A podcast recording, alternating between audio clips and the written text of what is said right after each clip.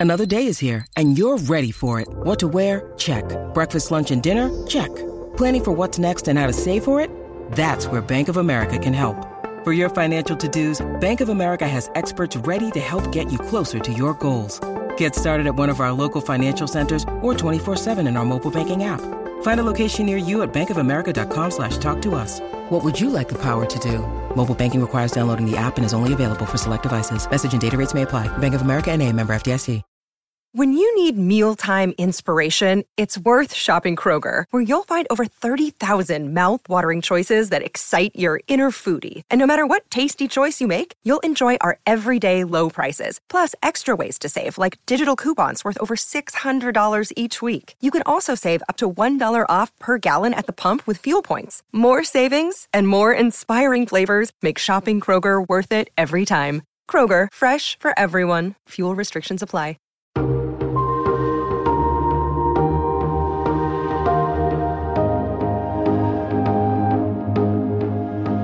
From Variety, celebrating more than 118 years covering the business of entertainment, this is the Award Circuit Podcast. After Richard Jewell, I was like, yeah, it's all downhill from here. You just starting a $40 million biopic at Warner Brothers with Clint Eastwood and Sam Rockwell and uh, Kathy Bates. You're done. The movie didn't make any money. You failed the system. You didn't make them their money back, and that's it for you. And then Black Bird came along. And so clearly, you know, the joke's on me. The, the real lesson to be learned is you never peak. You're always capable of more or capable of happier.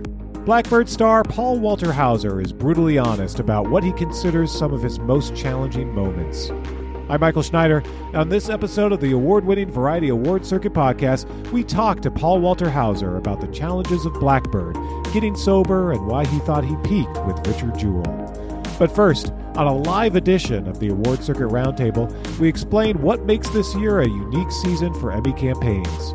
It's all next on this edition of the Variety Award Circuit podcast. Stay close. Hi, everyone. Oh, that, come on. Hi. There we go. So, I am Variety TV editor Michael Schneider. Uh, you've been bothered with me all morning, so my apologies first off. Uh, but we do the Award Circuit podcast, which you can download, stream, uh, wherever you find podcasts, uh, you know, and it's free most of all. But uh, not only do we have interviews with some of the biggest and brightest talent, the huge stars of Emmy and Oscar season, but every week we also do a roundtable where we discuss what's going on in all the pertinent races. Uh, and it is the four of us who get together and we chat all about the Emmy race. So we have all the answers. is basically what I'm saying. But I am joined to my left by Jazz Tangcay. Hello. Who is our artisans guru. I don't have your official titles in front of me, so just artisans guru. I'm just making shit up That's now. what it should I be. like that title. Yeah. So Emily Longeretta, who is our senior editor of all things published. Something like that. Okay. Emily does all of our Emmy issues. She puts together those beautiful, beautiful packages that you get in the mail, and she's been killing it. Thank you. And then there's this guy at the end. So Vice let's. President. Oh, wait. I'm the Vice President of Janitorial Services at Variety. it's a great title. Clayton Davis, who is our superstar senior awards editor, who basically he has all the answers. He already knows Yeah. who's going to win in uh, September. So For failure already. he's the guy who you call up and scream at when he doesn't include your show in his Yeah. predictions. It's but Clayton's fault. That's him. he always gets it right. Always. Always gets it right. Uh, great to be here and great to be with you all. I think the easiest place to start in this type of conversation is where are we in the race and why is it so wide open this year? And that's because they changed the voting method this year, which people are not aware of. So I'm going to do a quick disclaimer of that. and then we're going to talk about our uh, personal loves and shows and where we think things are. But Take first us to school, Clayton. take us to school. So it used to be that as a Emmy voter, pretend you're a member of the acting peer group, you could vote for as much as you wanted in a category for nominations. It could be a participa- participation trophy and just go down the line and vote for all 240 supporting actor submissions if you wanted. The Emmys have now decided that this isn't a participation trophy race. And now they are allowing you to vote for the number of nominations that will be allotted. So for a series, you will only get eight check boxes, or in lead actor or lead actress, we're expecting six check boxes. So now you have to really think about what you love and vote for that. Can you vote for the same show seven or eight times in one category, or do you spread the wealth? So that is the big change, and what that has made us aware of. We're expecting some surprises, both in inclusions and exclusions, but we don't know what those are yet. Well, and we should say one of the reasons why they changed it is, as you noticed the past couple of years, there was Emmys was the haves and have-nots. So there are certain shows that Emmy loved, and so every actor on the show was nominated, and then and then as a result, so many other shows were uh, snubbed, as we we like to use that term, snub. Uh, but this time out, the hope is that maybe this people will pick maybe one one favorite from a certain show, one favorite from another show, and that will have a little more uh, diversity of uh, choices. There's a lot of TV, so this really gives people. I don't know if you guys know, there's a lot of TV, uh, but I think this. I think That's this, that's why you just look dazed right Yeah. now. Just truly, my eyes are glassed over. Uh, but I think that that gives the chance to highlight some of these other shows that might not always get that. I mean, this is a chance to really spread the wealth a little bit more. Yeah, I mean, if, if you're looking at especially the large ensemble casts, uh, we just heard from Yellowjackets have some of the best uh, women, non-binary people on television that are killing it. Um, but how do you choose a certain number of them? You know, Melanie Lynskey killed it this season. She's expected to be among the leading contenders. But what do you do with Tawny Cypress? Because she's she's incredible on that show.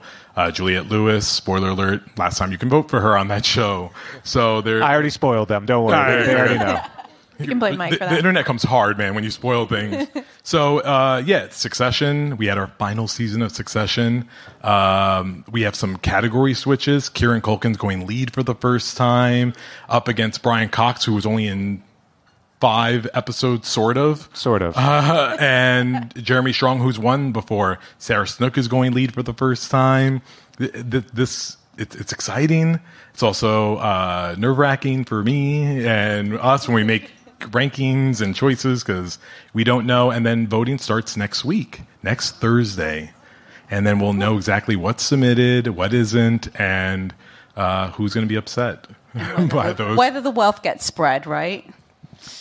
But w- one thing we really want to do is, uh, aside from just talk to you guys, is we all have little personal loves and, and shows and, and things. Like I look to Emily Longeretta for anything that's related to CSI, Law and Order, anything that's on CBS, The Chicago shows. Chicago shows. She really fills in the gaps for me, and and those are if you follow Mike's uh, top 100 uh, shows of the year, We're all broadcast is all, all the Emily all shows on are on there.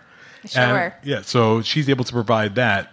Uh, jazz, if there's a Lady Gaga concert in, in contention, likely going to be there. That's where you fall into? Is yeah. there a Lady Gaga show in contention? not Not this this year. year. No. She did not do a Tony Bennett collaboration this year.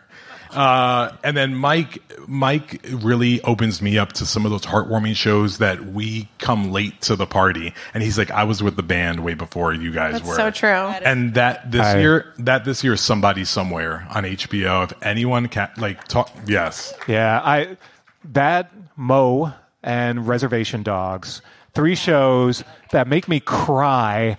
Like I've never cried so much in front of my television as I have the past couple of years. Maybe it's the pandemic. Maybe I'm just getting. I'm, I'm more of a softy in my old age.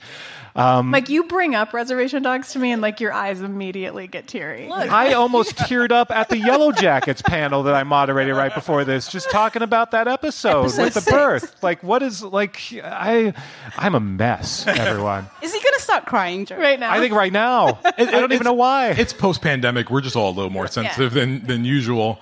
Um, but yeah, and then for, for myself, I just like, I'm always good for some raunchy comedy that you won't let your kids watch. So I'm a big Porn? fan- I'm a, oh. no, no. I mean, might as well be because if anyone watches Dave on FX, Dave is my jam. Dave is great. and I love Black Lady Sketch Show. Like I love things that Yeah. will that you, you get, Make you laugh. Can't, can't make you laugh, and you can't let your kids watch. But but it's all good. But what we want to do is hear from you a little bit. And we don't typically do this. We're going to take like one or two questions from you guys if you would like to throw one out. You don't have a mic, so we're going to repeat your question into the mic so then people at home can understand what you said. Yeah, who Anyone has a burning Emmy question? Burning wants to know. Do you want to know why Is It Cake is not eligible this year, Which it's- is probably the scandal of all things Emmys. you cannot vote for about. Is It Cake. No, is a cake this year. So, uh, quick, quickly, is a cake. Uh, the game show category has been moved to primetime Emmys. They extended the eligibility window for that. Is a cake was declared not eligible for game show. It has to go into competition program. And competition, they did not extend the window, so it doesn't fall into the window. So it's like an orphan now in TV world. This happens a lot. There's a lot of orphan shows and we can have a whole separate podcast about what the TV Academy needs to do to kind of like spruce up some rules. You know, scripted variety is a whole other podcast show. But yeah, that's the is a cake rule. And it sucks for that show because it's really good. And I always pretty much nail it. I know it's cake. Nailed it is a different show. Yeah, nailed it. It's a different show. We'll do Uh, the someone orphan raise their episode hand. next week. Yeah. Yeah. Someone raise their hand Whole over here. At, uh, by a Yeah, was there one in the back? Right Oh, there, one. yes. There. Yes.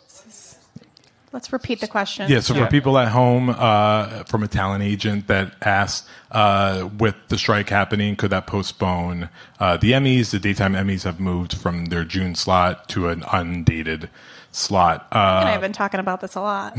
all of us are. Yeah. Every day. There's a Yeah. strike going on in case anyone uh, needs to know. Yeah. Uh, writers are on strike, and SAG started negotiating uh, Hey. today.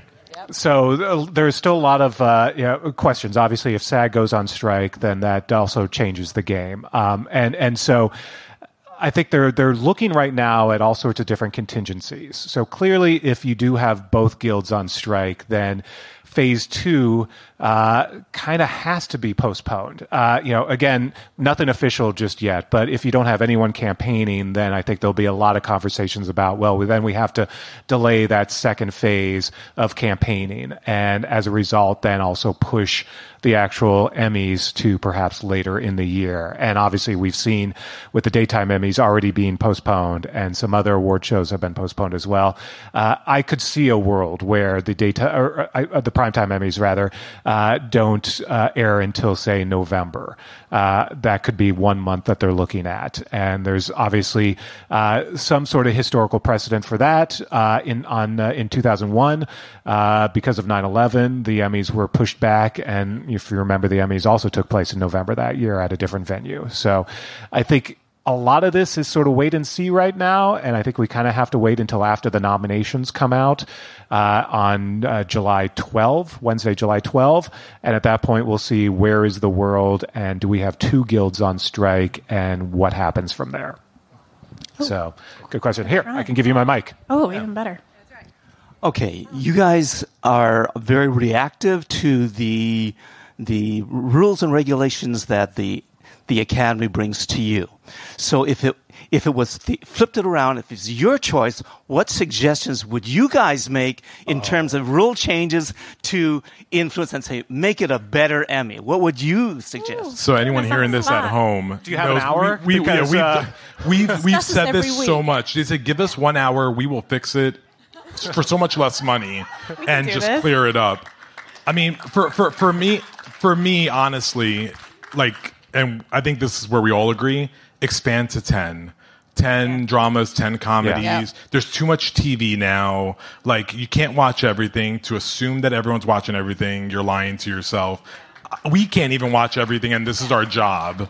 So, there's a lot of noise, so let's expand that. That's easiest start point for me. Yeah, and you would still have snubs, even if you had 10 nominees in these categories, just because there are so many shows. Yeah, 100%. I think there would be need to something would need to change with the variety talk series Yeah. uh, All variety categories, that are a little No bit pun messy intended. right now.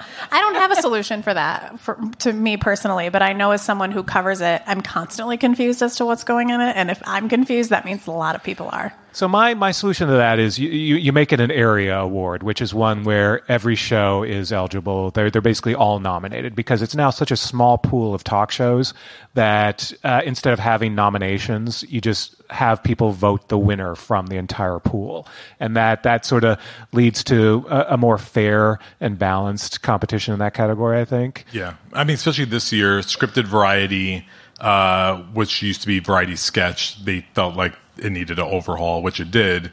But now John Oliver has been moved into that category, which will com- he'll compete against SNL and a Black Lady sketch show, and that doesn't make sense to me. Those aren't the same thing.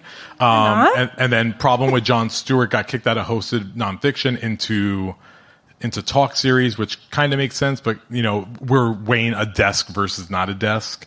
These are all things that we will have a summit about, I'm sure, in the next Yeah, and, and I think something like uh, I think you should leave with Tim Robinson, even though it technically uh, is in the, the short form categories, it should be in it's the a sketch show, Yeah, and it should be with the dinged sketch. for ring for runtime because it's 16 minutes long.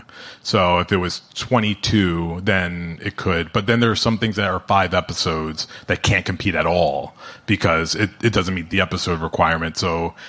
uh, You, you know, we're in a room full of artists and network people. You have visions for your series, visions for what you bring, and if you want it to look this way, the TV Academy, there should be a home for you somewhere, and that's I think what Mike was getting at. Jazz. How about on the artisan side? What uh, what what's sort of the category you think they need to change?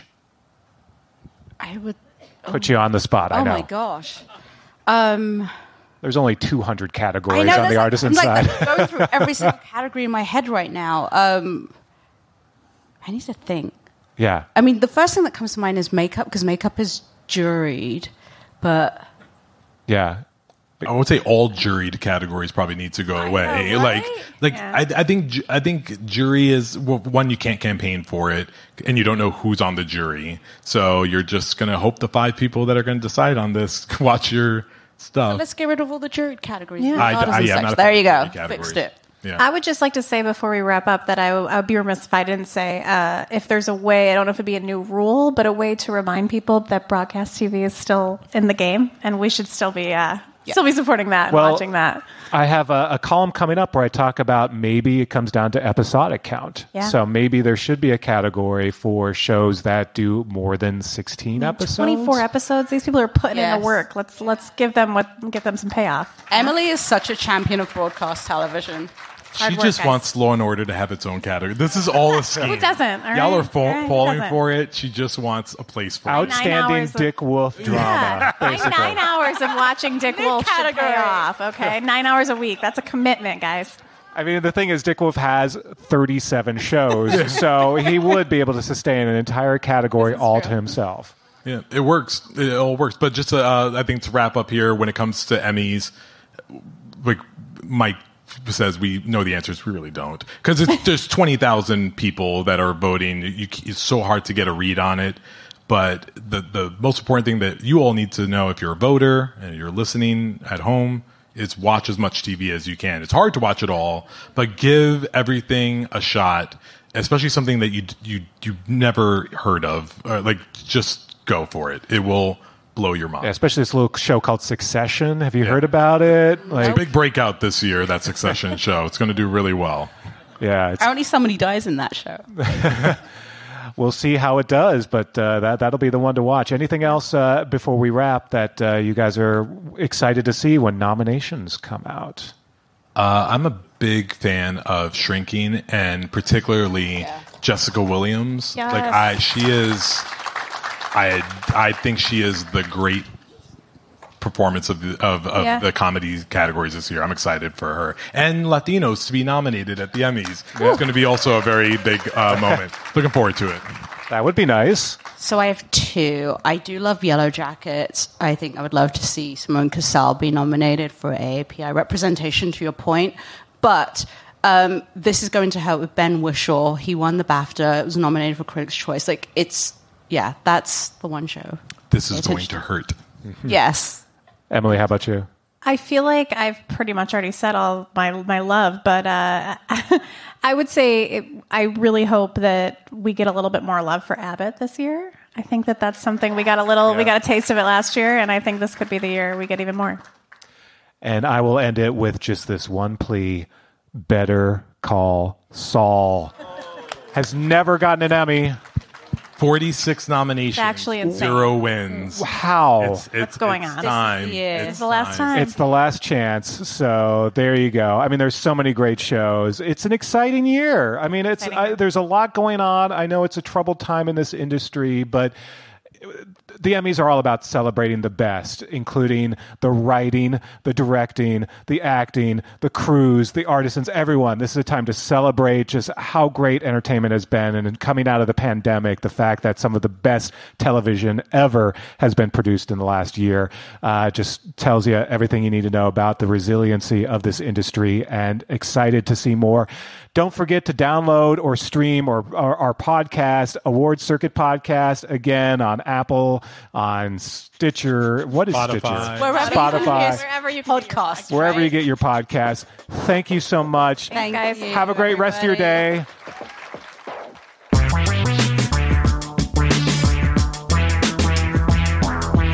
After the break, Black Bird star Paul Walter Hauser.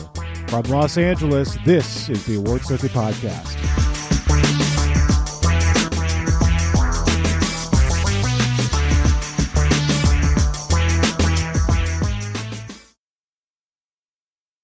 And we're back. It's the Variety Award Circuit Podcast. I'm Michael Schneider. In Apple TV Plus's Black Bird, Paul Walter Hauser stars as serial killer Larry Hall opposite Taron Egerton, who plays James Keene, a man offered a commuted sentence if he can extract a confession out of Hall. Dennis Lehane, known for his best selling mysteries, adapted Keene's autobiographical novel In with the Devil, a fallen hero, a serial killer, and a dangerous bargain for redemption for the six part series. When it's quiet like this, they call it riot quiet, like the calm before a storm. Really? Yeah, yeah. Or it just means it's quiet. Did you see anyone in here? No? Something missing? Why would something be missing?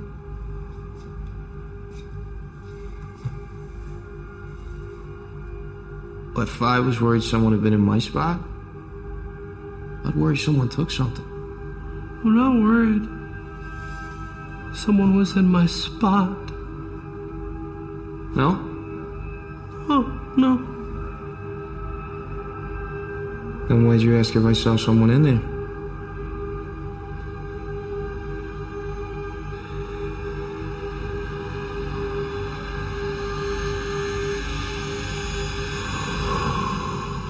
Hauser has already netted a SAG Award nomination and wins from the Golden Globes and the Critics' Choice Awards for Black Bird. Variety's Jenelle Riley recently spoke to Hauser about some of the challenges he faced before his recent streak of successes, including getting sober and also seeking treatment for his depression and anxiety. Now, he and his wife recently welcomed a second son, and his career is thriving. He'll be seen in season two of Apple TV Plus's The Afterparty, hitting the streamer in June. In addition, his new film Americana, in which he stars opposite Sydney Sweeney, just played the South by Southwest Film Festival. And he recently shot The Instigators with Casey Affleck and Matt Damon. And could his fan favorite character Stingray return for the final season of Cobra Kai? They began with Jenelle handing the actor a burger, and you'll find out why in a moment. I'm gonna take down So you're a bite of this bun. burger. I took off one of the buns. That's I good that enough too. for me right now. Yeah. I'm gonna hit the treadmill later. Here we go. Oh wow. You got Hmm. the audio and everything. Good? Okay. Okay. I'll tell you what's really good about this burger. it's straight. Bingo. It doesn't try to achieve, you know, it's not trying to end up in Buckingham Palace. It just wants a two a two beds and a bath. You know, this is good. This is a good burger. Can I tell you where it's from? Where? A gas station. Now, uh, don't worry, it's not. So I was onto something with with saying it was uh, humble but good. Yes, it's literally the ga- this gas station on the corner of uh, Sepulveda and Santa Monica. It's a deli. It's not just like a gas station. Like they You're have- like I found it on the floor. I wrestled it literally out on of the the hands of corner. a vagrant. um, no, it's uh, it's called the Corner Deli and Grill. Okay. and um, everybody in this building just goes there because the food is cheap and good and solid, and it's one of the best burgers I've ever had. And nobody believes me because they're like, it's inside a gas station. No, this is a great deli. They have they have the best BLT I've ever had. Um, and I'm not. I have no endorsement deal from them. I'm just telling you that I sing know the what? praises of this solid, solid burger. You can find good stuff anywhere. Right? That's what's fun about a big city too. When you visit, I visited, you know, London, Pittsburgh, New York. Some of the best places are just they're not on the travel list on the internet. Yep. Yeah, you got to find it.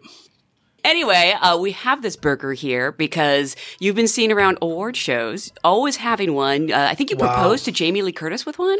I I proposed a burger to her. Absolutely. I I told her I was like, we're in a group text or something, and just being silly.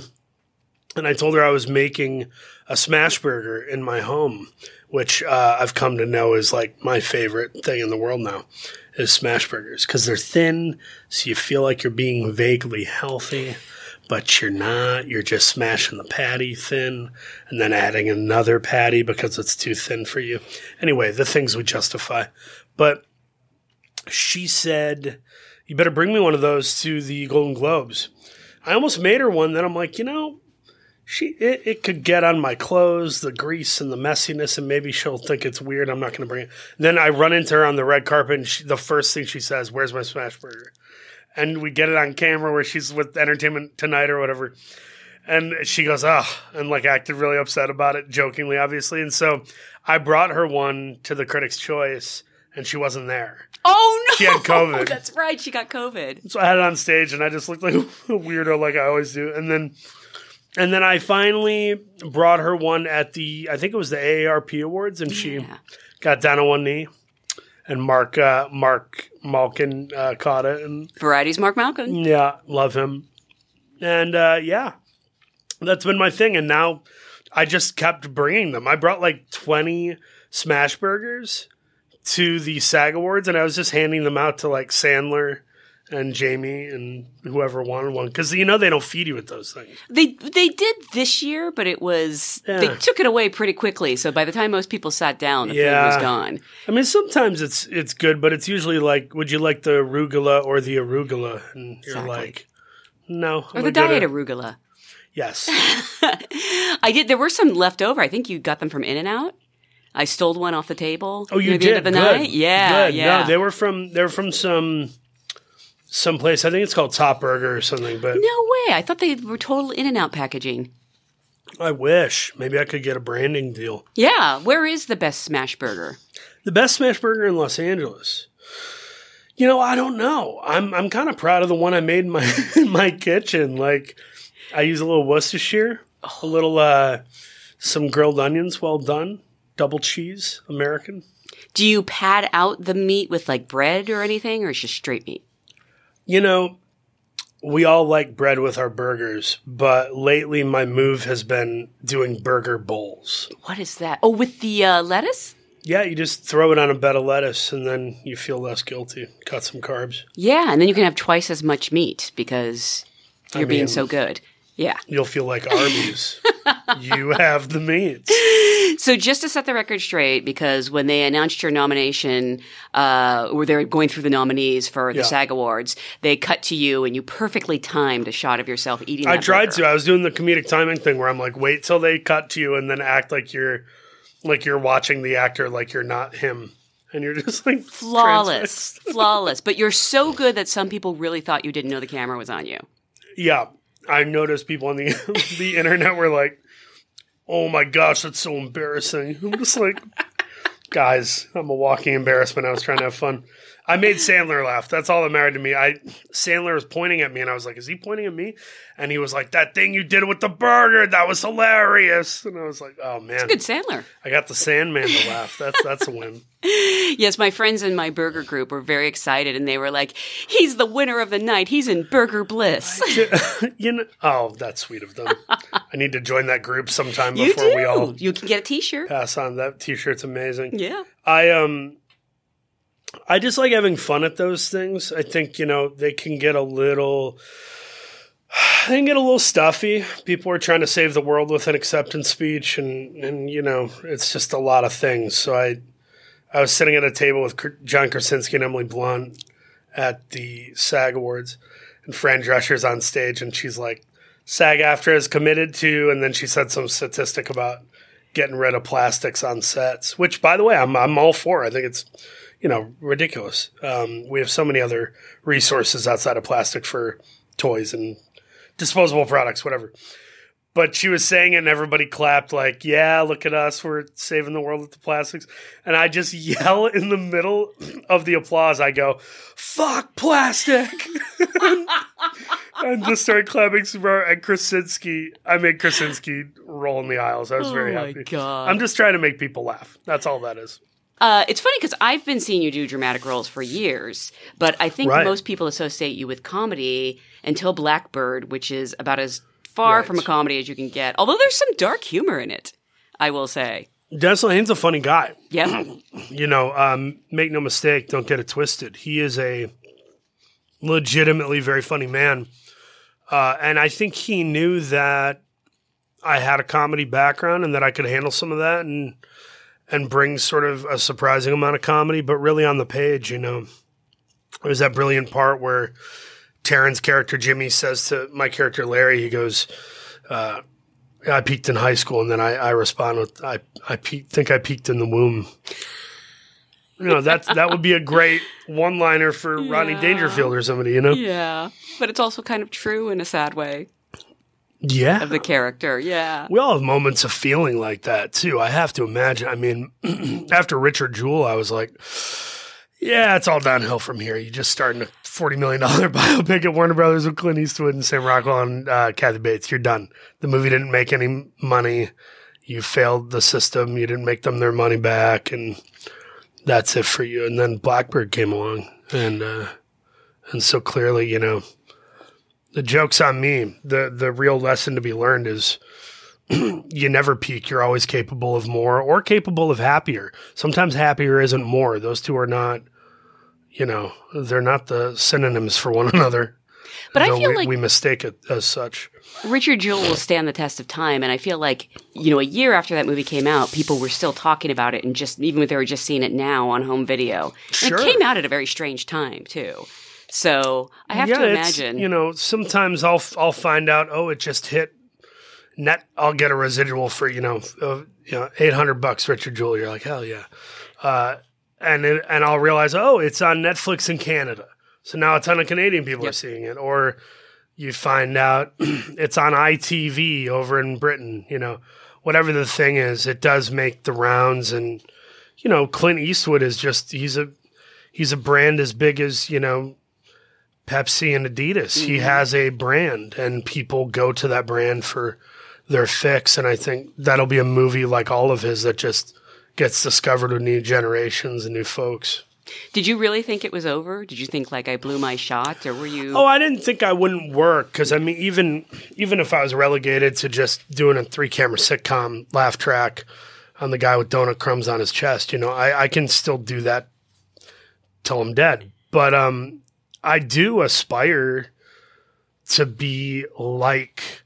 Uh, not spoken in the same sense. I mean, s- spoken is more ego. Like is more I'm doing the work of uh, people like everyone from Ned Beatty to Paul Giamatti to Philip Seymour Hoffman, these sort of misshapen character actor guys who handle comedy and drama with equanimity. That that's very important to me.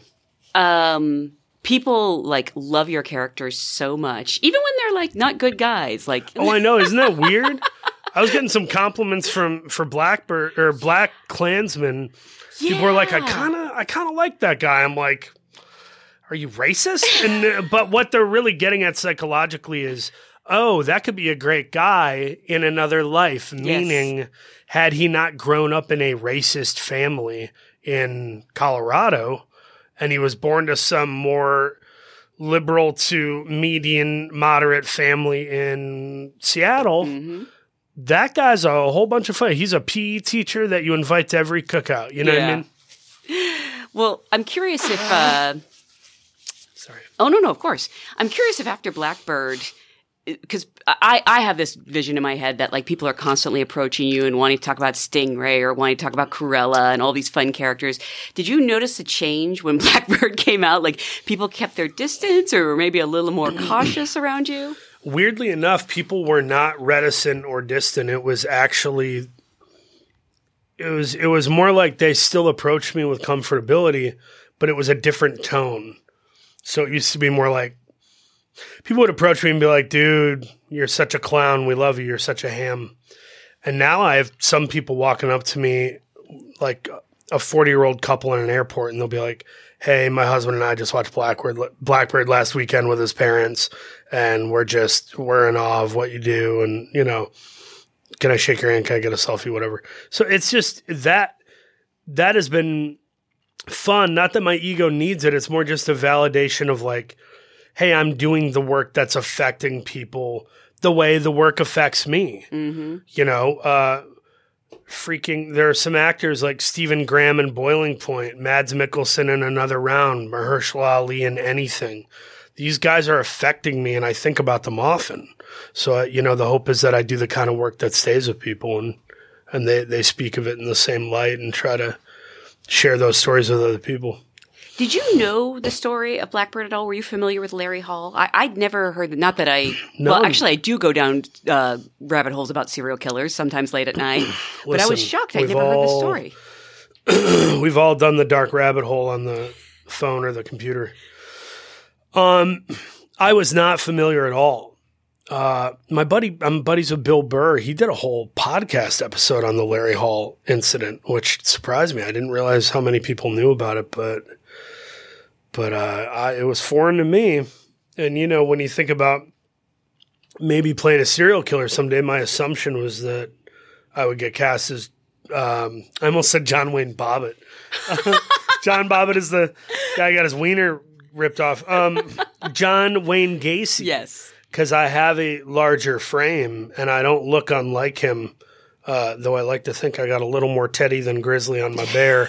But uh, but yeah, no, I thought maybe someone would try to cast me as him, and I never wanted to do that role because I felt like people would always want to see the grisly nature of it, more of the Dahmer approach, where you're you're living in the moment and you're sweating through each second like the victim, and that can be great entertainment. Um, but I like the more psychological, character driven chess game going on in a Black Bird Yeah. you know, that's to me that'll always be the more interesting version, I suppose. Especially when you're playing chess with Taron Egerton. Dude, mean- great chess player. So is Dennis Lehane. Like, so are our three directors. Yeah, Oh, Joe wow. Joe Chappelle and Jim McKay and Michael Roskam. We don't talk about them enough, but those men and their their DP Natalie Kingston, they really set a tone for. Mm-hmm. We're making this thing look like a prestige movie, and you pair that with that cast, and and you know, it took very little. People were like, "Were you were you afraid to sign on board to this project?" I'm like, dude. Dennis Lehane, Taron Egerton. I don't know that you need to say anything else other than am I being paid and will I be housed during the production? I think those guys are top of the Yeah. line. At the same time, once you did sign on to do it, was it a difficult place to exist in? Because whew, I would think just watching the show can be rough. Yeah, I was in a. I, I've been very open about. My wife and I did a podcast on this other podcast called Dad Tired, which now that I have a second child, I really appreciate the title of that podcast. Um, my wife and I did a, a whole thing about just the breakdown of our marriage and what we were going through at the time. I was dealing with some addiction, not like crazy. I'm taking pills and crashing cars, but definitely a lot of marijuana and alcohol and just crashing my life with depression and bad choices. So I was in a dark place when I was making Black Bird And afterwards or during and afterwards, I was like, I think I got to get sober.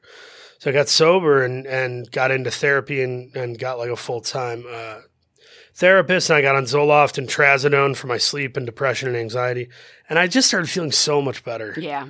And and Dennis and a few people from the production pulled me aside at different points where they're like, "Hey, it's good to see you doing well." And I'm like, "Was I doing that bad in your eyes?" And they were they were kind of like tiptoey, not wanting to offend me, but they're like, "You treated us well, but I'm not sure you treated yourself well." Wow. And they were kind of hinting at like, "I don't think you know how dark you got. I don't think you realized how much the show affected you." Um, which you know, hindsight is a bit of a teacher in that, and I've been looking at where I was at, and you know, you're you. I want to own it. I'm the type of guy, you know. I did this guest star on the show Bupkis Yeah. for Pete Davidson, and I only have like two scenes in the show. It's not a big thing, and I'm just there to help Pete because I love Pete, and he's a he's a mensch. But I, you know, it's like, what can I do in these two scenes? And in the one of the scenes I did with him and uh, Colson Baker was, I, I was put, I put a cigarette out on my face, and I, I like wrote a monologue uh, that I just then kind of improvised and blurted out in a scene, and they kept it in the show. It's me like writing a letter to my son from the past when I wasn't sober and apologizing that I missed his birth. Like, I just went, I'm basically the kind of guy who's like, I know this is an appetizer, but I'm trying to give you a meal. Yeah. And then you can parcel it out. You can take that home. You can give the rest of the meal, the rest of the app to a homeless guy. You can throw it in the trash. But I'm always trying to give a meal for the appetizer. So when I have a meal like Black Bird, I'm trying to give you a buffet and trying to over deliver. And that I don't think I realize that can that can hurt over time. That can wear you out. Did you get sober during Black Bird? Sorry. I'm fighting a, a cold, my little guy. Of course. Well, yeah, my son Harris has a little newborn. bit of a cold. Uh, what, say it again. Sorry. Uh, did you get sober during Black Bird? During, yeah. Oh, wow. I was California sober though. I was doing the thing where I'm like, I'm sober. Yeah. But I was still taking edibles and I, I just wasn't drinking. I haven't had a drink since July 26 of 2021, I think. But, but, um, yeah, on my, on my day 89 where I was counting my days and feeling good about myself, before I hit day 90, I'm like, I have to get serious. And I had a good cry and I was like, Yeah. I have to say goodbye to this. And so my sort of sober birthday thing is October 26th of 2021. That's so interesting because I don't think it, it wouldn't surprise me as much if it happened after Black Bird, but it must have been hard being in the midst of all. I scared my. I, Yeah. I had one scary moment where I was in a bit of a rage and I, I like broke my laptop and I had been drinking and I left the house and didn't tell my assistant where I was going. I kind of scared him and it was it was like an ugly, sad little moment that many a man has had. I'm not the first to have that moment. Um, but it, scared me enough to go, oh, I, I I don't want something bad to happen to me. I care about my kid and I, I care about my loved ones. I care about me, even though I'm still learning how to do that. Mhm. And you got to go on the self. Me and I'm buddies with Zach Levi, and he and I talk about self love and self care and our faith and stuff all the time. And it's something I don't think enough people talk about it. I'm not trying to hang some sort of uh, look at me tassel on my down my cheek or something. I'm just making the point of it's easy to talk about the good stuff. I can tell you about getting sloshed with Sam Rockwell. It was fun.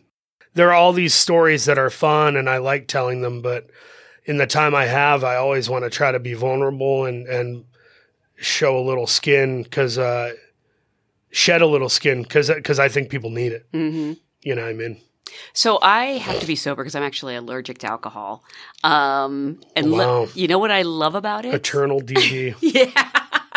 I think it's an Asian thing because because my mom has the same issue. Um, you know what I love about it? I save so much money. Oh, Alcohol sure. is expensive. Oh, also, it gets worse if you love it because then because then you're not going to go buy a thing of Cuervo. You're trying to graduate and you're getting. Yep. Oh, this is actually from Mexico City, and it came with a decorative ribbon on it, and it was 192 dollars.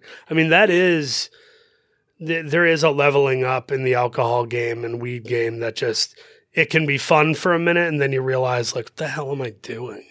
Do you remember like where you were in the shooting of Black Bird when you got sober? Like the, the specific scenes or Where was I? I think it was episode. Oh, you know what? Part of it too is I was forgetting some of my lines, which is Oh, not no. that is not a Paul thing. Yeah. I do not do that often. Uh, I'm very good about keeping to task and and showing up for everybody. But this episode four where we're cleaning up the cafeteria, which is all I'll say to not give anything away, but the cleaning the cafeteria episode four thing, that was that was a lot of dialogue for anybody.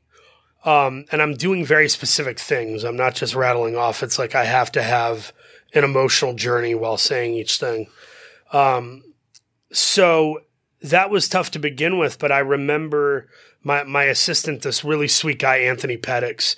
He worked on staff at the Goldbergs for on ABC for a while, and he's a musician and uh, writer friend of mine. He he kept having to tell me really simple fixes, and at one point he said to me, he's like, "Paul, you know Dennis loves your work. We're already in episode four. Like you don't need it word perfect." And I was kind of like, no, but it should be because his writing's so good, mm-hmm. and that's on me.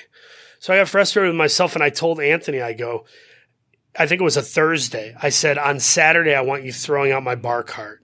I bought like a three four hundred dollar Wow. bar cart for my Airbnb, and I was thought it was so fancy. I had my, you know, thirty five year Macallan or whatever it was. I had all my fancy crap. And I told Anthony, uh, who has experience with knowing knowing uh, people who have dealt with addiction. I said to him on a Thursday, make sure by Saturday I want that thrown out. And what I was really saying unconsciously is I need one more day to, yes, of course. to uh, tie one off. And true to form, Anthony being a good friend and good assistant, the next morning I woke up and the bar cart was gone. Wow. He had thrown everything out. He defied my Saturday deadline. Well, you you did say by Saturday. Oh, I said on Saturday. Oh, you said on Saturday. Okay. I said on Saturday for Yeah. sure. And he said, nope, you're full of shit. And uh, he's right. I was full of shit.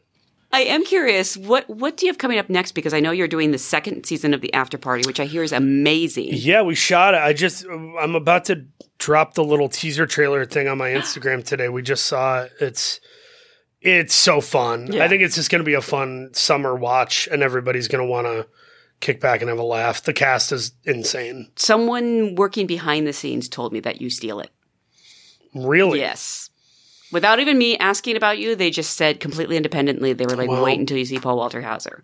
cuff me. I love I love theft in all its forms. No, I, I had a blast, and you know if. I really just got to improvise and play too. Chris Miller is one of those guys who goes, "Hey, Paul, I know who you are and what you do. Let's just have fun." Um, when people cuff me, it's like the you got to have the love there. You got to have the the mutual trust. That's such a big deal. I mean, I would not be so hell bent on improv stuff if if uh, if I hadn't gotten the sign off from guys like Spike and Craig Gillespie and Clint. Like, uh, and now I'm doing this Doug Liman movie with Matt Damon and Casey Affleck. It's called Instigators. It's Doug, Casey, Matt, Hong Chau. I, I think I got a scene or two with Alfred Molina. Like, it's an amazing little group of killer actors. And once again, I'm, I've never worked with Doug Liman. I don't know how he works. But by take two, he's like, hey, say something else when you walk in the room. Doesn't tell me what to say. And I'm like, oh, okay, you, we know what's going on here. And then the fun is just trying to make Matt and Casey break or saying something unexpected and, and getting to play with those guys. Uh, I don't know if you can say or not. Are you back for the new season of Cobra Kai? Um, I'll be very transparent. They haven't reached out yet, and I think they know that the stakes are so high with the show coming Sure. to an end. Uh, they know that the stakes are so high, and I think they might be doing more than ten episodes. I don't know how many episodes they're going to do. It could be ten, it could be fifteen, it could be twenty. So I'm just waiting for them to hit me up and be like, "Hey, do you want to come play?" And hopefully, it works out with my schedule. Yeah, I love those guys. That's Paul Walter Hauser. You can catch Black Bird now streaming on Apple TV Plus.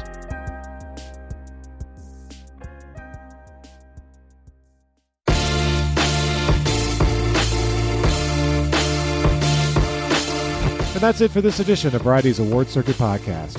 Zach Levin edited this episode, and Michael Schneider is the producer. Be sure to subscribe to the Award Circuit podcast on Apple Podcasts, Stitcher, or wherever you download podcasts.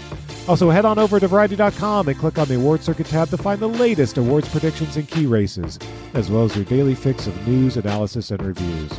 For Jazz Tangcay, Emily Longeretta, and Clayton Davis, I'm Michael Schneider, and we'll see you on the circuit.